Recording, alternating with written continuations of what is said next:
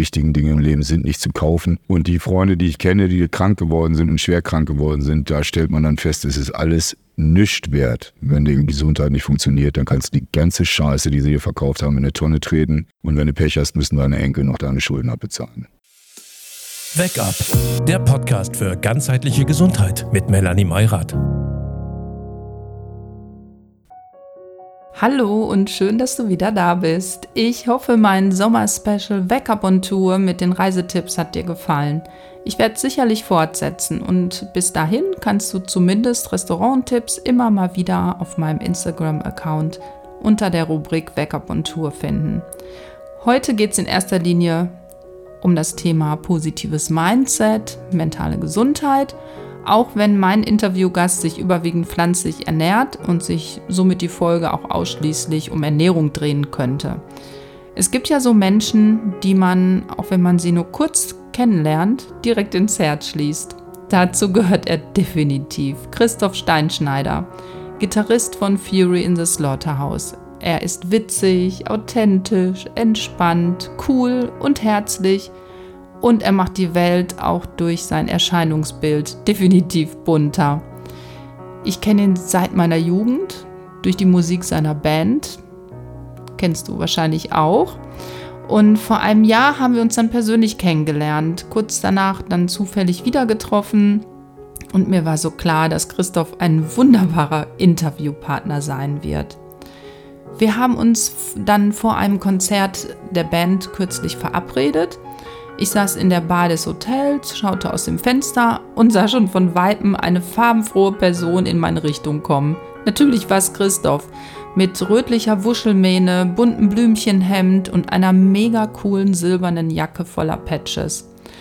Christoph, wenn du das jetzt hörst, ich hab's dir ja bereits gesagt, wenn du die Jacke irgendwann mal leid bist, ich nehme sie sofort. Die ist so, so cool. Ja, und das Gespräch selbst war so, wie ich es mir vorgestellt habe. Eigentlich noch besser. Christoph hat so viel Wertvolles zu sagen und ich finde es auch echt toll, dass er seine Meinung sagt zu verschiedenen Themen. Jetzt hier in dieser Podcast-Folge davon, den eigenen Weg zu gehen, die Hoffnung nie aufzugeben oder auch auf die eigene Gesundheit zu achten. Viel Spaß beim Zuhören. Ja, ich sitze hier mit Christoph Steinschneider, fester Bestandteil oder gehört schon zum Inventar von Fury in the Slaughterhouse. Hi Christoph. Hallo, ich grüße dich, ja. Haben wir damals gegründet, Kai und ich vor. Ich will nicht sagen, wie lange das her ist, ja. Ja, ich sag's dann mal. Also, ähm, das ist ungefähr 36 Jahre her, ne? Also, ihr habt, glaube ich, 1987 den ersten Song irgendwie aufgenommen. Ja. Und aktuell seid ihr wieder auf Tour und habt ein neues Album am Start. Und ich finde es ja total großartig und toll, wenn, wenn ich Menschen erlebe, die echt mit Leidenschaft einfach so ihr Ding machen, was auch immer das jetzt ist. Und bei dir ist es die Musik. Und war das schon immer dein Wunsch, diese Leidenschaft zum Job zu machen oder wie kam es irgendwie dazu? Ich wollte noch nie was anderes machen. Ich glaube, das war damals, mein Vater hat ein Freizeitheim geleitet und ich glaube, es war die Praktikantin oder die ja gearbeitet hat. Auf jeden Fall hatte die ein Zimmer voll mit Stones-Postern und ab da wollte ich lange Haare haben und wollte Gitarrist werden. Und dann kam Tante Hildegard und hat gesagt, äh, du kriegst Klavierunterricht. Und dann habe ich gesagt, ich will aber Gitarrenunterricht. Und dann hat Tante Hildegard gesagt, okay, alles klar, kriegst Gitarrenunterricht. Da war ich, glaube ich, acht oder so. Und dann hatte ich meine erste Band mit zwölf und habe zwischendurch zwar auch mal gearbeitet, um Miete zu verdienen, aber eigentlich wollte ich nie was anderes und hat glücklicherweise auch hingehauen, der Plan. Und deine Eltern haben nicht irgendwie gesagt, Junge, du musst ja was Vernünftiges lernen oder so? Doch, natürlich. In Deutschland ist natürlich Kunst, ist ja ein schönes Hobby, lernen was Anständiges. Ich habe mich dann tatsächlich auch mal breitschlagen lassen. Ich habe mich versucht, äh, Tischler zu, als Tischler beworben, aber die wollten keine Abiturienten. Und dann war ich tatsächlich auch mal beim Arbeitsamt und da hat mir die Berufsberatung gesagt, wir haben noch Friseur und Reinigungsfachkraft. Dann habe ich mich auch mal beworben als Binnenschiffer, die wollten aber auch keine Abiturienten. Dann habe ich mal Sonderschulpädagogik studiert, aber das Studium und ich, äh, wir respektieren uns, aber wir mögen uns nicht. Das ist also auch nichts geworden und dann ging das glücklicherweise mit der Band dann los. Ich wollte gerade sagen, gut, dass das alles nicht geklappt hat. ja, das stimmt. Glück, Glück, muss man halt haben im Leben, das ist ganz wichtig. Und ich weiß noch, wir haben uns letztes Jahr im Sommer in Hamburg getroffen. Ich kam aus der Haustür raus äh, mit meinem Freund und du bist uns direkt in die Arme gelaufen und wir haben uns ein äh, zusammen was getrunken und du warst ohne Gitarre unterwegs. Du warst privat in der Stadt, um ein paar Leute zu besuchen. Und ich weiß noch, wie du echt gelitten hast. Ne? Es war, glaube ich, wie so ein kleiner Entzug, dass du keine Gitarre dabei hattest.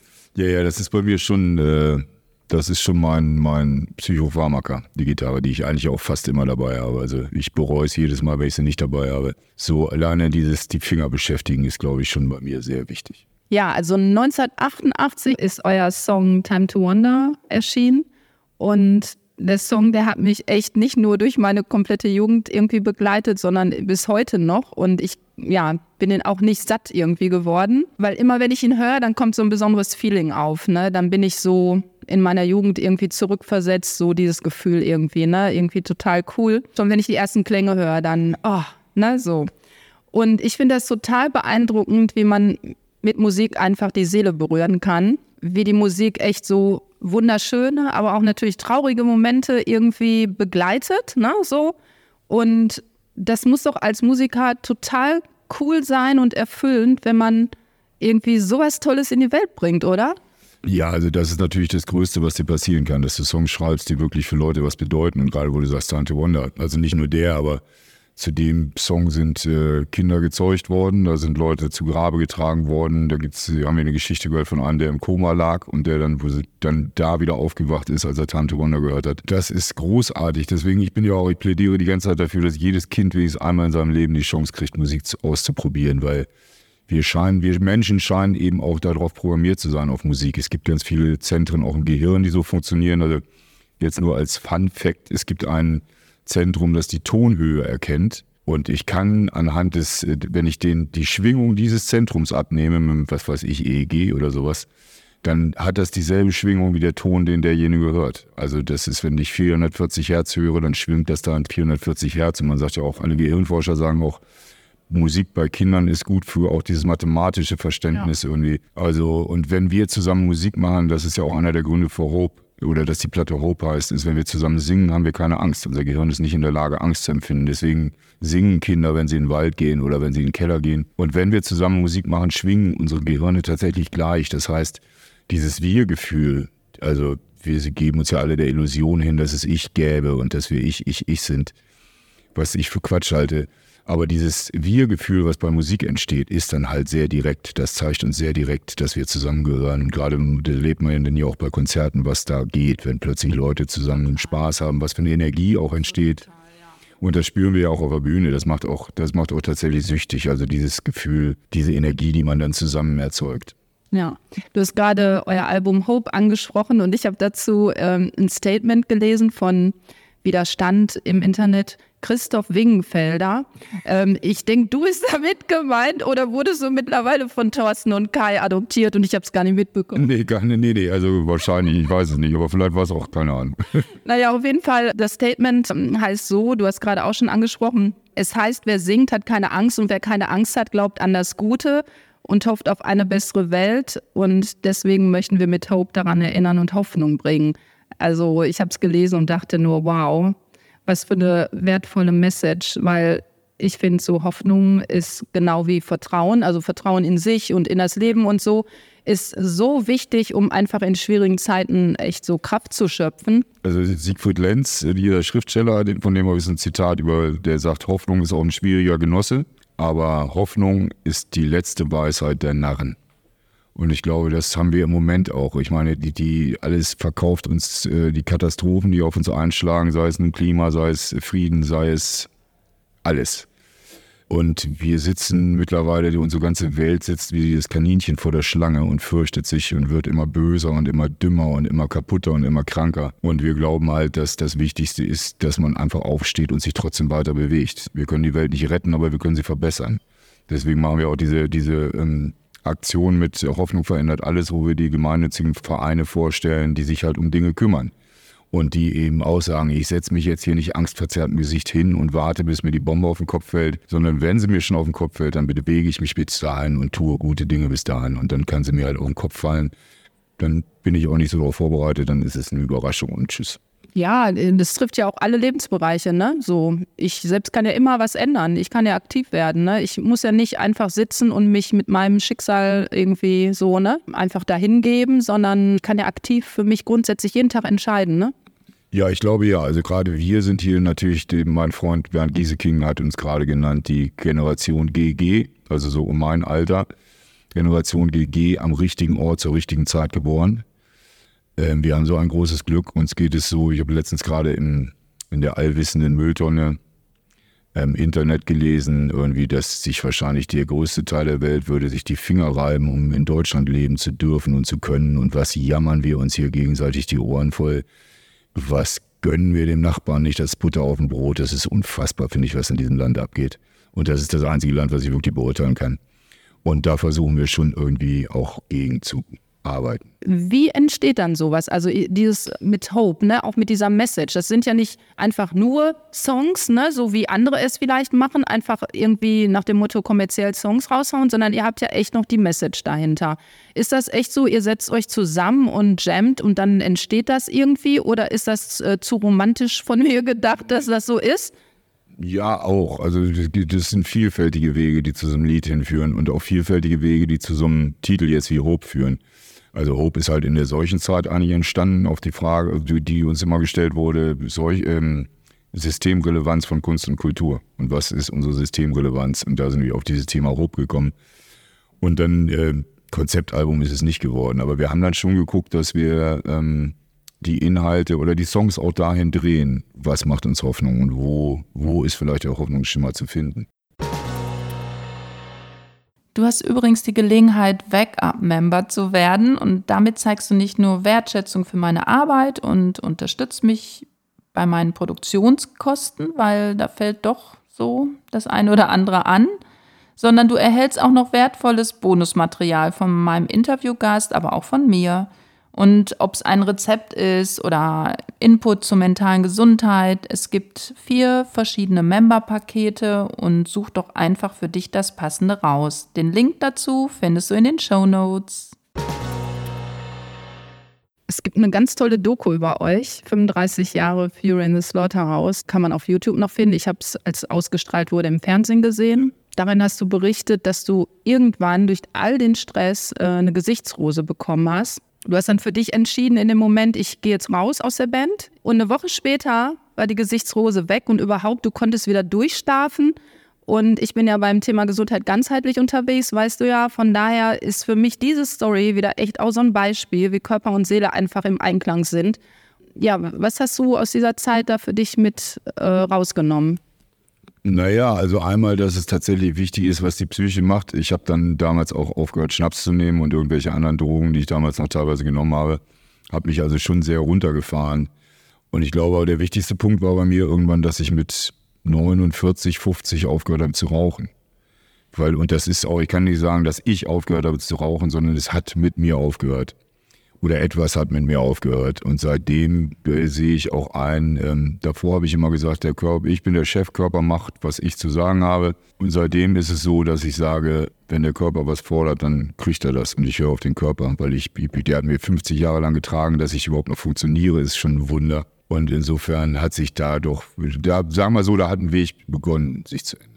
Ja, ist ja meistens so, dass irgendwie so ein Ereignis irgendwie da ist, ne? dass man dann was ändert. So. Ja, schade, dass wir Menschen das anscheinend immer brauchen. Wir brauchen ja erstmal anständig einen in die Fresse, bevor wir anfangen, drüber ja. nachzudenken und uns eben vom Sofa runterbewegen ja. und sagen, wir müssen was tun. Ja, ich glaube, irgendwie ist es menschlich, wobei ich ja so Verfechterin bin, echt so präventiv, ne? solche Sachen zu machen. Ne? So, ich muss nicht erst warten bis ich womöglich eine ganz schlimme Krankheit irgendwie habe oder so, um dann was zu ändern, so gerade was so Stress angeht und so. Ne? Also ich würde es echt cooler finden, wenn man da vorher irgendwie schon ein bisschen mal auf die Signale auf jeden Fall achtet und ne, ein bisschen runterfährt auch. Naja, aber man hat natürlich das Gefühl, dass wir in einer Welt leben, wo es genauso gewollt ist. Also wir werden ja ständig unter äh, je, je besser die Technik wird, je mehr arbeiten wir.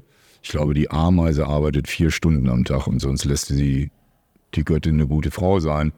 Nur wir Menschen sind, je weiter der technische Fortschritt fortschreitet, arbeiten wir wie die Blöden mittlerweile. Und wobei ich, für mich ist das, was ich tue, ja keine Arbeit. Also ich würde ja E-Gitarre spielen, ob ich das in Nier mache oder wo ich das immer tue. Aber wir scheinen doch sehr auf Stress gebügelt zu sein. Und ich glaube auch diese ganze Wirtschaftsform, dass wir Kredite aufnehmen, um irgendwas bezahlen zu können und um uns irgendwas zu leisten, ähm, um dann hinterher abzubezahlen, das ist halt, wir, wir begeben uns in Abhängigkeiten, die einfach geisteskrank sind.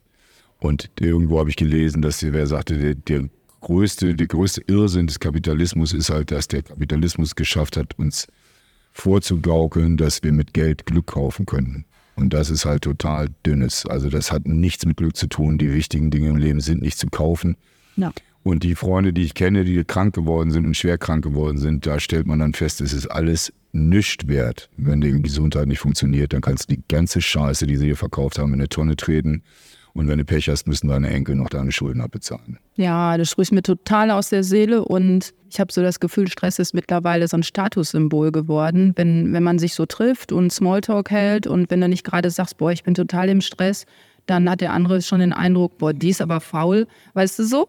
Also das ist echt so Statussymbol und du hast gerade gesagt, ne, also für dich fühlt es sich nicht wie Arbeit an und von daher sollte jeder mal echt überlegen, diese Work-Life-Balance, von die jeder so spricht. Also wenn du einen Job hast, sag ich mal, der dich erfüllt, was deine Leidenschaft ist, dann brauchst du keine Work-Life-Balance, weißt du so? Weil das dein Leben ist. Ja. Und was du tust, ist dein Leben. Und ich glaube, das ist eben auch verheerend. Ich habe irgendwann, das ist schon länger her, und wieder gab es so eine, hat man, ich glaube, Jungs befragt, so mit 12, 13, was willst du denn mal werden? Und die wollen alle nicht mehr Lokomotivführer oder Astronaut werden, die wollen Bankkaufmann werden.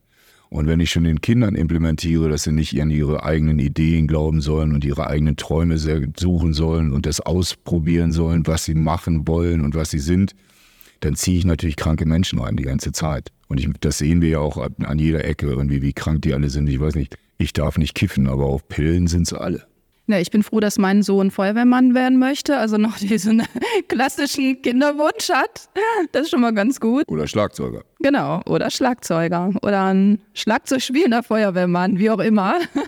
Aber ich glaube schon, dass er auf jeden Fall seiner Leidenschaft folgt und da unterstütze ich ihn auch. Das letzte Album hieß Now und das aktuelle Hope und da sind Songs drauf wie Don't Give Up, Better Times Will Come und Always Now. Und das sind ja alles so Statements, wo ich sage, I love it. Entspricht das deinem Mindset? Bist du Optimist? Äh, sagen wir mal so, was ich vorhin sagte, ähm, Generation GG. Es ist unsere verdammte Verpflichtung, optimistisch zu sein. Gerade für die Kinder und für die Kleinen. Wenn wir auch noch uns in die Ecke setzen und pessimistisch sind, die, gerade die Kinder haben ja in dieser solchen Zeit, wir haben die ja dem, dem Irrsinn ausgeliefert. Ich meine, die wären nicht gestorben daran. Meine Generation wäre daran gestorben. Und was haben wir gemacht? Wir haben die Kinder eingesperrt, damit wir die Krankheit nicht kriegen. Was ich total für total verheerend halte. Und insofern, wie gesagt, wir haben die Verpflichtung zum Optimismus. Egal, ob ich daran glaube oder nicht. Und äh, es ist ja tatsächlich auch so, ich meine, wir sind manipulierbar, wir können uns auch sehr gut selber manipulieren. Und wenn ich mich morgens vor den Spiegel stelle und die Mundwinkel nach oben ziehe, dann kriege ich bessere Laune, da kann ich machen, was ich will. Total, total. Und ich sag mal, ähm, wir können unsere Gedanken echt positiv beeinflussen, auf jeden Fall. Alles, was da so im, in den Gedanken rumschwirrt an Fake News, kann ich für mich umwandeln, ne? So und kann es zu einem besseren machen für mich. Wir haben vorhin schon drüber äh, geredet. Äh, Wenn es heute regnet, irgendwie, dann, dann regnet es. Ob ich gute Laune habe oder schlechte. Also mit einer schlechten mache ich es nur noch schlimmer, ne? So ja, von daher optimistisch sein immer gut und auch gut für die Gesundheit. Was das Thema Ernährung angeht, du hast den Film Los Veganeros unterstützt. Ja, genau. Komödie oder so eine Spielfilmkomödie soll zum Umdenken in Sachen Tierproduktekonsum inspirieren. Wie ernährst du dich? Also ich, ähm, wir haben ja schon über das Trinken gesprochen. Du sitzt ja jetzt hier gerade, trinkst ein stilles Wasser, wo ich sofort dachte, ey, cool, wow, stilles Wasser. Ich werde gleich auch noch ein Bier trinken. Aber ich fange mal einen Tag an mit einem halben Liter warm, lauwarmem Wasser mit Zitrone. Das ist, jeder Tag fängt so an. Und ich versuche tatsächlich mindestens meine zwei Liter bis mittags durchzuhaben, damit ich dann tagsüber nicht so viel davon nehmen muss. Aber ich versuche dem Körper zu geben, was des Körpers ist. Das ist schon mal sehr, sehr cool und sehr löblich. Und das auch. Aber grundlegend ist es so, dass ich schon versuche, mich äh, äh, pflanzlich zu ernähren. Und ich merke halt auch immer, dass meinem Körper das wesentlich besser gefällt. Dem geht es wesentlich besser, wenn ich mich pflanzlich ernähre. Und da gibt es halt verschiedene Aspekte. Das eine ist natürlich der gesundheitliche Aspekt, dass man diesen diesen Nährschlamm aus den Folterkellern der deutschen Fleischindustrie, das kann man einfach nicht zu sich nehmen. Das ist weder moralisch noch körperlich noch gesundheitlich vertretbar auf irgendeine Art und Weise. Angeblich hat schon Goethe gesagt, dass Menschen, die sich Tieren gegenüber unmoralisch verhalten, sich auch grundsätzlich unmoralische Menschen sind und schlechte Menschen sind. Und das gehört definitiv dazu. Also, und ich meine, die deutsche Fleischindustrie ist es einfach ein Verbrechen. Es ist ein Verbrechen und das können wir nicht bringen. Und angefangen so richtig hat das bei mir mit dem äh, Jonathan Safran Föhr, heißt der Mann, glaube ich, der ein Buch geschrieben hat, Tiere essen, weil er Vater wurde und gucken wollte, was er seinem Kind denn zu essen geben kann. Und sich mit der amerikanischen Fleischindustrie beschäftigt hat. Und das ist ziemlich genau zu fast zu 100 Prozent übertragbar auf die deutsche Fleischindustrie.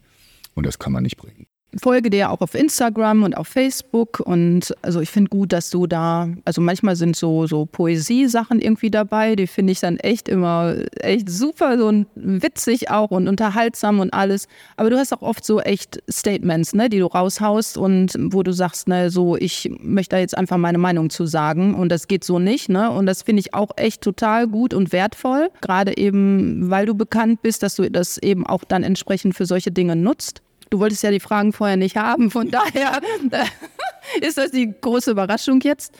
Gibt es da irgendwie eine Message? Das muss jetzt nicht mit Ernährung äh, zwingend zu tun haben. Das kann auch eben, wir haben ja auch hier über mentale Gesundheit viel gesprochen und so, wo du sagst, okay, da möchte ich jetzt nochmal hier so ein Wachrüttler loswerden.